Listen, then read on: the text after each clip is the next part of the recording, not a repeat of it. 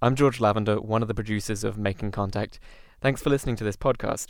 We release a show about a different issue every week, but you can join the conversations happening right now on the Making Contact Facebook page and on Twitter. Our handle is making underscore contact. Thanks a lot. Here's the show.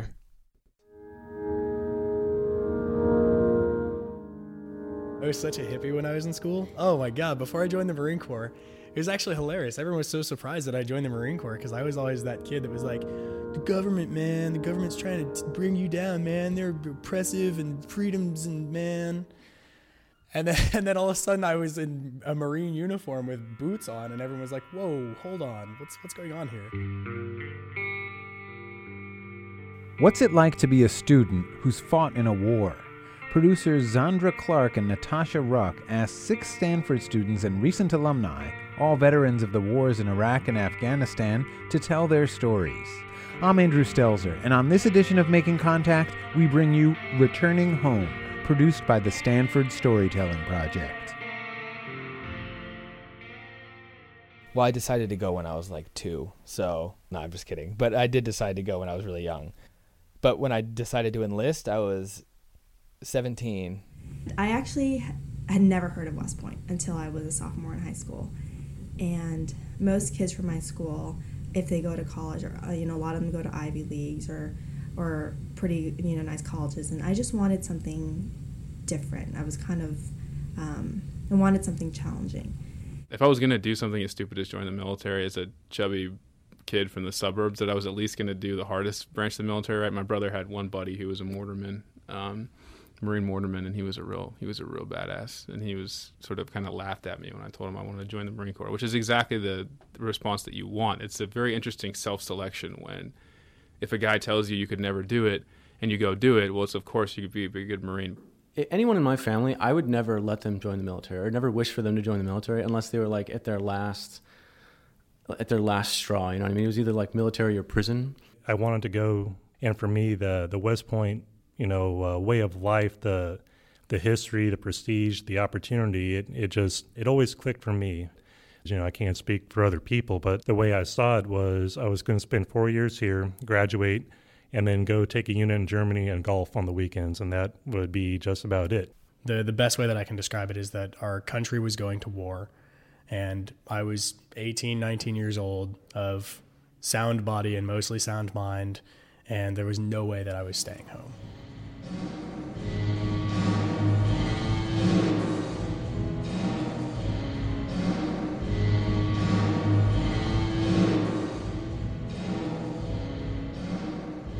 Boot camp is exactly what you think it is. It's oh, it's hell on wheels. It's terrible. Um, I stopped having nightmares about Iraq a long time ago. I still have nightmares about boot camp. Freshmen at West Point, um, we're called plebes, and you're basically, you know, the dirt. And, you know, the, the minute your parents leave, and they give you 90 seconds to say goodbye to your parents at one point, and then they just start yelling at you. And from there, you know, they shave everyone's head, and you're up at four every morning. You're just constantly getting yelled at for the tiniest things. You're not even allowed to use first person pronouns anymore. You have to say this recruit and you have to talk about your fellow recruits. You can't say him or me or anything like that. And you can't talk or um, really act like a human being in public. You have to be walking like at 120 paces per minute with your hands cupped and your head and eyes straight forward, and you can only greet upperclassmen. But like they would just do ridiculous things, but you, you can't do that. That's not legal. You can't do that to somebody. And uh, but they would get away with it, and you would just have to like just take it. There were several of us that were in our mid 20s and late 20s, and we had a much better time adjusting uh, than some of the younger guys who were 18. Uh, just had a horrible, horrible time. Uh, I mean, we had a lot of people like try to commit suicide. People try to run away. Yeah, I had prepared myself for for that, um, you know, particular environment. That I'm just going to approach it like a robot. I have no emotion. Not going to let anything get to me. I get a command. I do the command. I get the next command. That's it. And uh, I, I, found that that mindset helped me. And and you'd be um, it's a little bit. I have never been to prison, but I would imagine that uh, it is something of that uh, that type of lifestyle. It's not as physically demanding as you think it might be, although you've never done anything in your life as physically demanding as this. But what it is is they mentally break you down. They absolutely They they take from you every single piece of your individual identity and they make you work as a team. So in one way, it's like horrible because you're stripped of everything that made you you. But then another way, it's actually very like equalizing because then everybody's the same. Like there's no black, there's no white. You literally lived and slept and showered and ate with like 20 replicas of yourself. The drill instructors and, and your other recruits, they don't let you fail. Um, it's it's really a it's a situation where I I needed structure in my life. I couldn't push myself in the ways I needed to. And it was after I'd given up on myself several times in boot camp, I awoke to this idea of, oh, this is what it's like to really push myself. This is what it's like to defer gratification to a to a to a later date and, and a possible higher level. And this is what it feels like to give up sleep to help other people do things, to give up something else to help other people do things. And that and that's a whole other kind of reward and a whole other kind of lifestyle that when it's it's addictive when you start to get used to it. The sort of self-negating, other-focused, with all this highfalutin rhetoric about honor, courage, and commitment. Right, the the core values of the Marine Corps.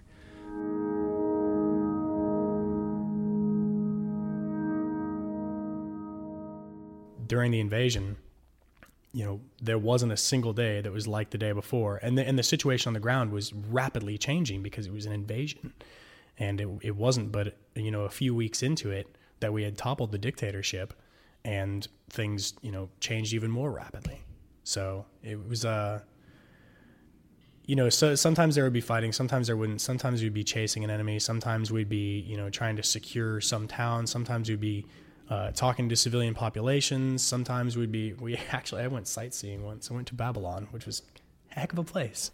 I remember my like the very first night I flew in, there was uh, a rocket that came in and exploded right outside the building. It was the very first time I was sleeping, so I woke up and I heard the explosion and the sirens go off. And when sirens go off, you're supposed to go down to the bunkers.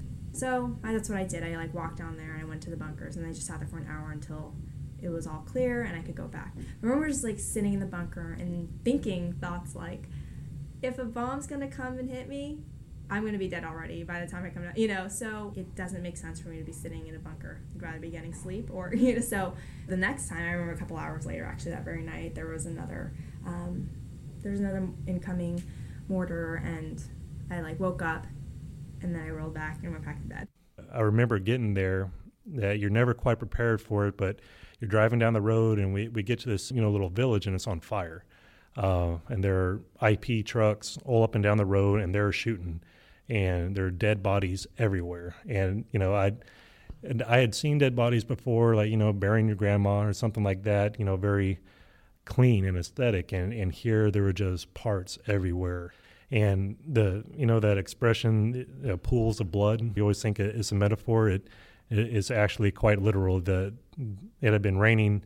Um, since that morning, and the the rain had created these puddles, and there were so many bodies everywhere that were shot so many times that the everything was red, red and muddy, and uh, is what made that day difficult is that makes it slippery.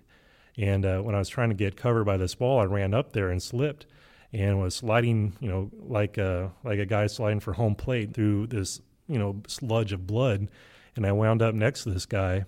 Um, who was laying dead uh, on his back, and it, he was just looking off into space. His eyes were still open, and I've, I have no idea why I said this, but I, I slid into him. My knee hit his head, and I went, sorry. I have no idea why I said that.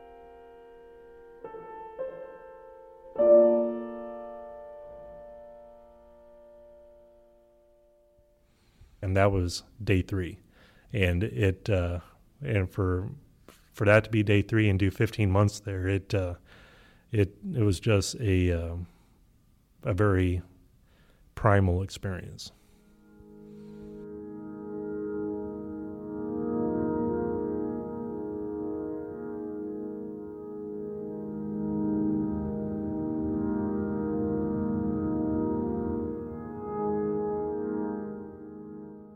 A suicide bomber drove himself into our building. Luckily, guys on the roof saw it, started shooting at him, killed him, and he detonated. But uh, his car was rigged really heavy with explosives, so it was really um, it just it threw shrapnel everywhere, and then it busted out all the windows in the uh, in every building that we were in. A lot of guys like took glass and the in their body, which is essentially shrapnel. That's what shrapnel is. It's just debris flying. And then, you know, I had some shrapnel in me that you know I didn't feel it when it happened. It was kind of after the fact kind of thing, which is pretty common because of adrenaline. That was another thing. It wasn't too long into that tour where I killed somebody for the first time, and that that was a very uh, memorable experience where I, I, was in a tank and uh, we had an infantry squad on the ground. They were moving from their vehicle to uh, another building, and they were kind of uh, out in the open for a minute and we started getting fired uh, from what looked to be three uh, three people and a machine gun. You know, I, remember telling my gunner to get on that, get on that, and uh, I remember when the sights lined up. My yep, that's that's the right target, and uh, started shaking, and uh, got the breech block where you have to lift this handle in order to arm the the, the cannon. And uh, I remember reaching out my hand to to pull up the lever, and it just wouldn't go and it was shaking too much. So I had to throw like my entire arm and hook the lever into my elbow and just kind of stand up and uh, and, and jump to get it there. And I never forget, uh, you know, all I had to do was say one word. And I looked at, down the sights and I just said, fire. And boom. And I saw, you know, just a black cloud that exploded horizontally.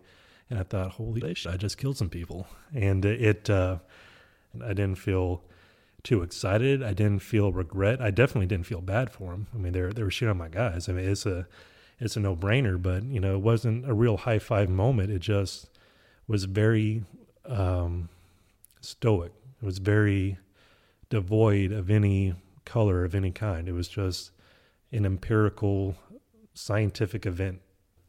You were here one second and now you're not. Sorry about that.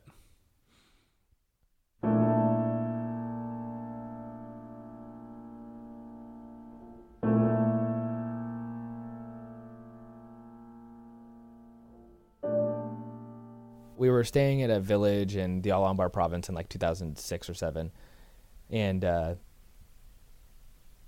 we had been uh, talking to this one particular couple of families for a while and i mean i don't a, a while i don't know what that means a few days maybe and i think we were staying in their house or nearby but we were talking to them on a consistent basis. So we ended up having to leave for a little bit to do uh, to do something in a different area.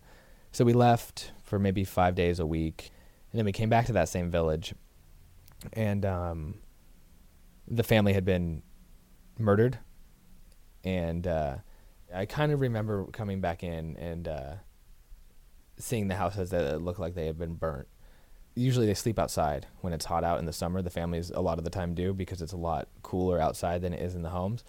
And so they had been, you know, you could see where their pillows were, and they had been shot and executed in their sleep. And there was kids in the family, and then they had been dragged inside and then their you know their whole house was just on fire. So I mean, by the time we got there, it must have been on fire for a couple days because the whole thing was just kind of scorched, and the fire was out. And uh, it's I mean it's definitely sad. You know, you have little kids getting killed, and then set and then set on fire. That's not a nice story.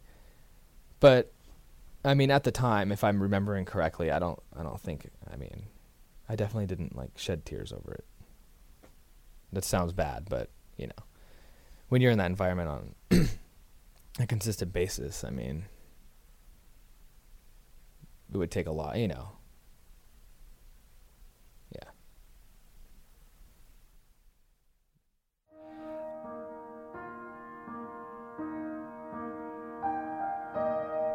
You're listening to Making Contact. Because of generous support from listeners like you, this show is distributed for free to radio stations in the US, Canada, Australia, and South Africa.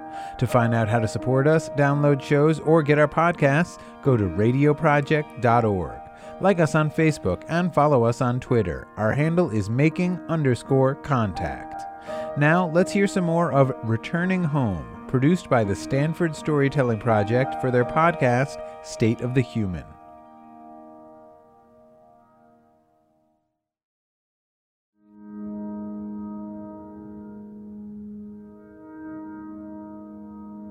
When he came back, his mom and dad and his sister and me It was us four. We were all waiting, and it was at night. There was a band playing, and we were on like short little stadium seats. And uh, the buses, you would see them pull up, but you had no clue which one he was in, and you would just be, you know, eyeballs just peered out, just trying to grab anything that looked like him. And I actually I picked him out because I, growing up with him, like I knew exactly his silhouette. I knew the way he walked. I knew the shape of his head. Um, so even in the dark, I could pick out which one he was. And as soon as they basically said, "Free to go," I just I tried making a beeline and I just grabbed him like a koala. But I I still have that picture, and it's just, whoosh, just complete.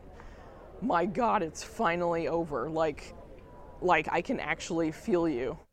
You know, your most important relationship with, my wife. You know that is um, I wouldn't say it, it has been changed. I mean, a, a lot of times, uh, part of the struggle to to get back is to tell her that you know that the guy you married was killed in action. The the guy who came back is a, a, totally different person. So, you know, that she she's definitely made a, as much a sacrifice for whatever cause it is you think that we're believing in to for uh, for whatever she she owns us as much of it as I do because it it has definitely uh, been a challenging thing for us. But I mean, we're still together, which is uh, a pretty big accomplishment considering that in the army, I don't know what our divorce rate is, but I'm pretty sure it uh, it is substantial. It's right up there with our suicide rate. My my ex husband said the deployment changed me. Um, I think obviously it's not very objective, but I didn't think it changed me that much. I don't know, but I think I was um, maybe you know a little less patient, and my views on a lot of different things had probably changed. Your family knows you.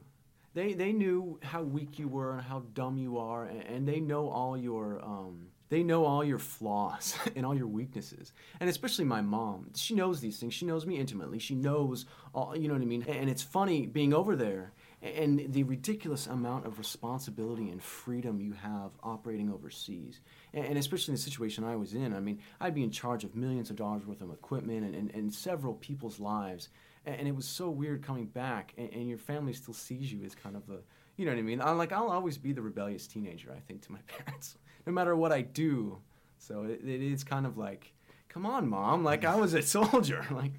Coming back to a place like this where it's so bright and sunny and and you can walk on carpet and you can flush a toilet, uh, no one will shoot at you. The roads don't explode and girls go to school, and it's it's very um, you know all these extremely simple things that you really take for granted, they they pop up at you every now and then, and they they make you question your reality. Like, is do I really belong here? Or I'm actually like it. It makes no sense, but I'm more comfortable over there. And I understand how how things work in the jungle.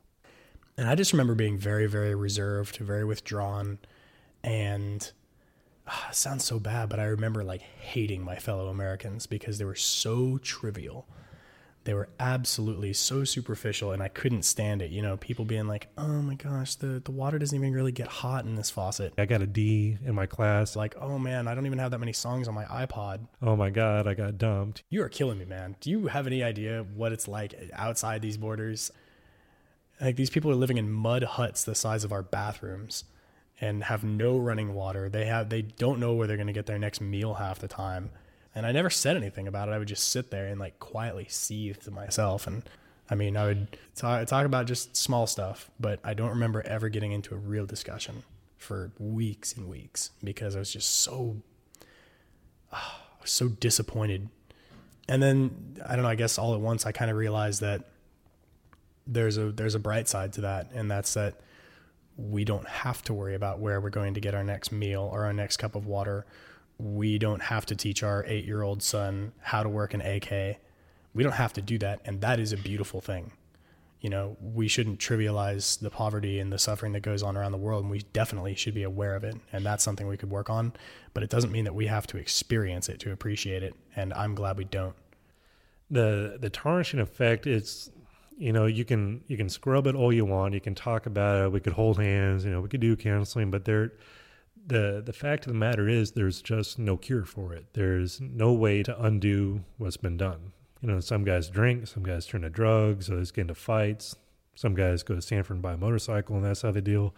Um, but the the way that that soot gets in there, it, it it works its way into the absolute most private places it can go, and and uh, when you dream, you'll be back in Iraq. You'll be going through a village and you'll be alone, and there's nothing to shoot. Every time you try shooting, your weapon jams. Every time you try running, you're fixed. And you know, every time you yell for help, there's no one around to, to help you. And the however your mind processes fear, this type of sensation, it you can, it almost convinces you that there is something beyond a brain. It's it's like you can feel terror as it exists in a soul without a physical substrate. It's just in pure concentrated essence of horror. And and you you don't get it every night or else you'd kill yourself by then, but every once in a while it happens and it, it's a place that is quite literally a hell.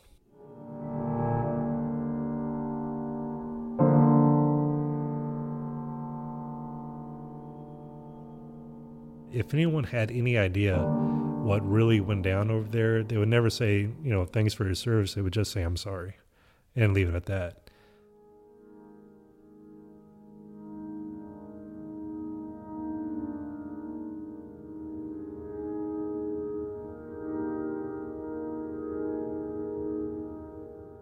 Within the reconnaissance teams, I was the youngest guy by a number of years in my first team, especially.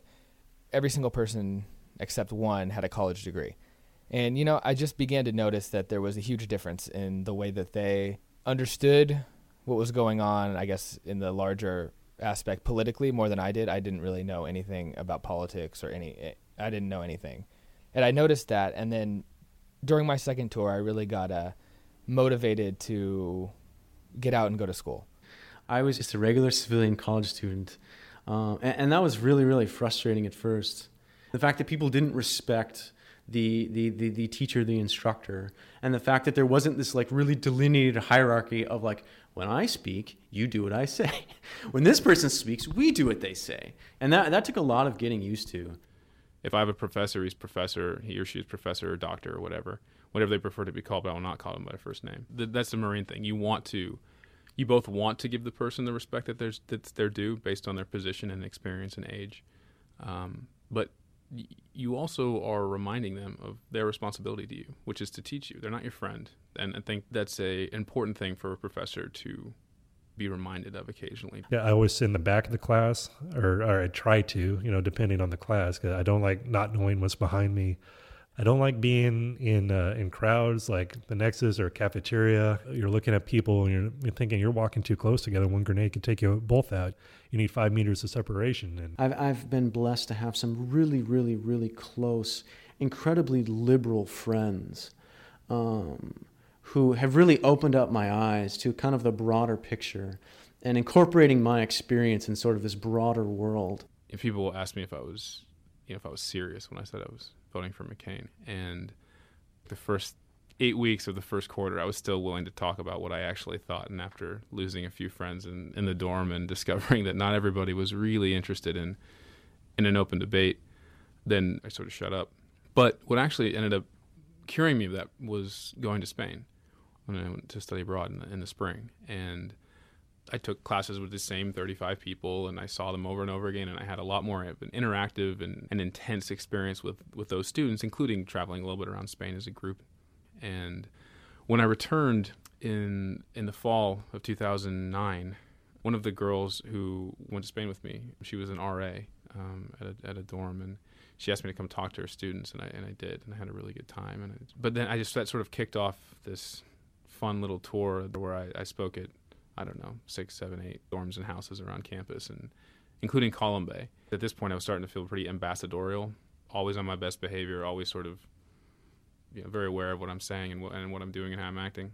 But going to Columbae was great. You know, it's the, you know it's the vegetarian co-op, nonviolent social change, right? The worst of the garbanzo bean eating, Birkenstock wearing, not armpit shaving people that you can that you can think of, and they asked the most insightful and interesting questions and they were just they were just really really interested in hearing my perspective and in wanting to engage with me as an individual, that you know, an adult to an adult, rather than Marine veteran to 18 year old student. That was sort of a, a great example to me of how I can never assume that I know what a student's thinking. I, I should avoid the self censorship as much as possible and just embrace the, the, the process of getting to know each individual. Pain shared is pain divided, and that's that's something that a lot of guys have a hard time learning. You need to go through this process of, of really sharing with others, but then the minute that you have a, a, time when you're you're sharing and it's the wrong person and it's not okay, then you know that's that's a traumatic experience and the worst thing you can do is open up to somebody about something that you've done and then have them judge you for it. I think it's a lot how they make ships, you know, so they, they won't sink. They compartmentalize the bottom. So if if one well gets flooded, it's not going to bring the whole ship down. And you find yourself, you know, going through that experience, you start compartmentalizing where this uh, this particular place is just going to be welded off, and we're never going back there again. You you've had uh, such a, a increase in bandwidth. You know what it's like to see a little girl exploded into little parts, and then you know what it's like to give somebody their freedom. You know what it's like to you know, see an, uh, a well work for the first time in a village and have them love you, and then you know what it's like to you know have a friend one day and the next day you're putting them in something that is black and has white letters that says pouch comma human remains and that um, you know the the shift the the violent shift between those ends of the the spectrum you you know there there are times where you hate it and then there are other times where you feel like you might just have a superior vantage point on this whole existence that you've seen the the total gamut of what the humans could do. You you've seen you know, love at its greatest, you know, where it completely transcends who your mom and daddy was. Is wherever you came from, this unit we're all brothers, and that I mean, in just such a literal sense of that, where you would literally die in a heartbeat for any of them, and then uh, you you experience love on that end, and then you experience a hatred and a vengeance and a rage that is just so consuming and primal and powerful that it overwhelms all the, the logical circuits that you don't even have a choice in, in the matter. They they they have killed your friends, you killed your brothers, and now it's all your asses. Where it you you're just the fist of God. Where I don't give a shit whether circumstances put you in a crappy country or you know you're unduly influenced by AQI or you know it's unfair for you. Well, tough dish because you're gonna eat a canister around to the face now because that was my brother. I would never take back having been a Marine ever. It's the last thing I would ever want to do. I mean, I can't think of anything I would rather do less than take back having been a Marine. But that being said, when you're 17, you don't think about how it's going to actually change you as a human being. There are some military dudes and, and gals walking around here. Don't be a stranger. If you want to say thanks for your service, that's cool. I'm not really one of those guys. Just come up and say, hey, period. What's up? My name's Joe and I'll say my name's Russ, and then we'll talk about whatever. That's what's important. You have an opportunity for a unique friendship that you shouldn't pass up. So don't worry about what you need to say, just say hi. And that's it for this edition of Making Contact. Returning Home was originally produced for the Stanford Storytelling Project by Zandra Clark, Natasha Ruck, and Jonah Willingans. Music by Owen Callery. To hear all the stories in the Stanford Storytelling Project, please visit storytelling.stanford.edu. And check out our website, radioproject.org. That's where you can get our podcast, download past shows, and make a difference by supporting our work. Like us on Facebook or follow us on Twitter. Our handle is making underscore contact. I'm Andrew Stelzer. Thanks for listening to Making Contact.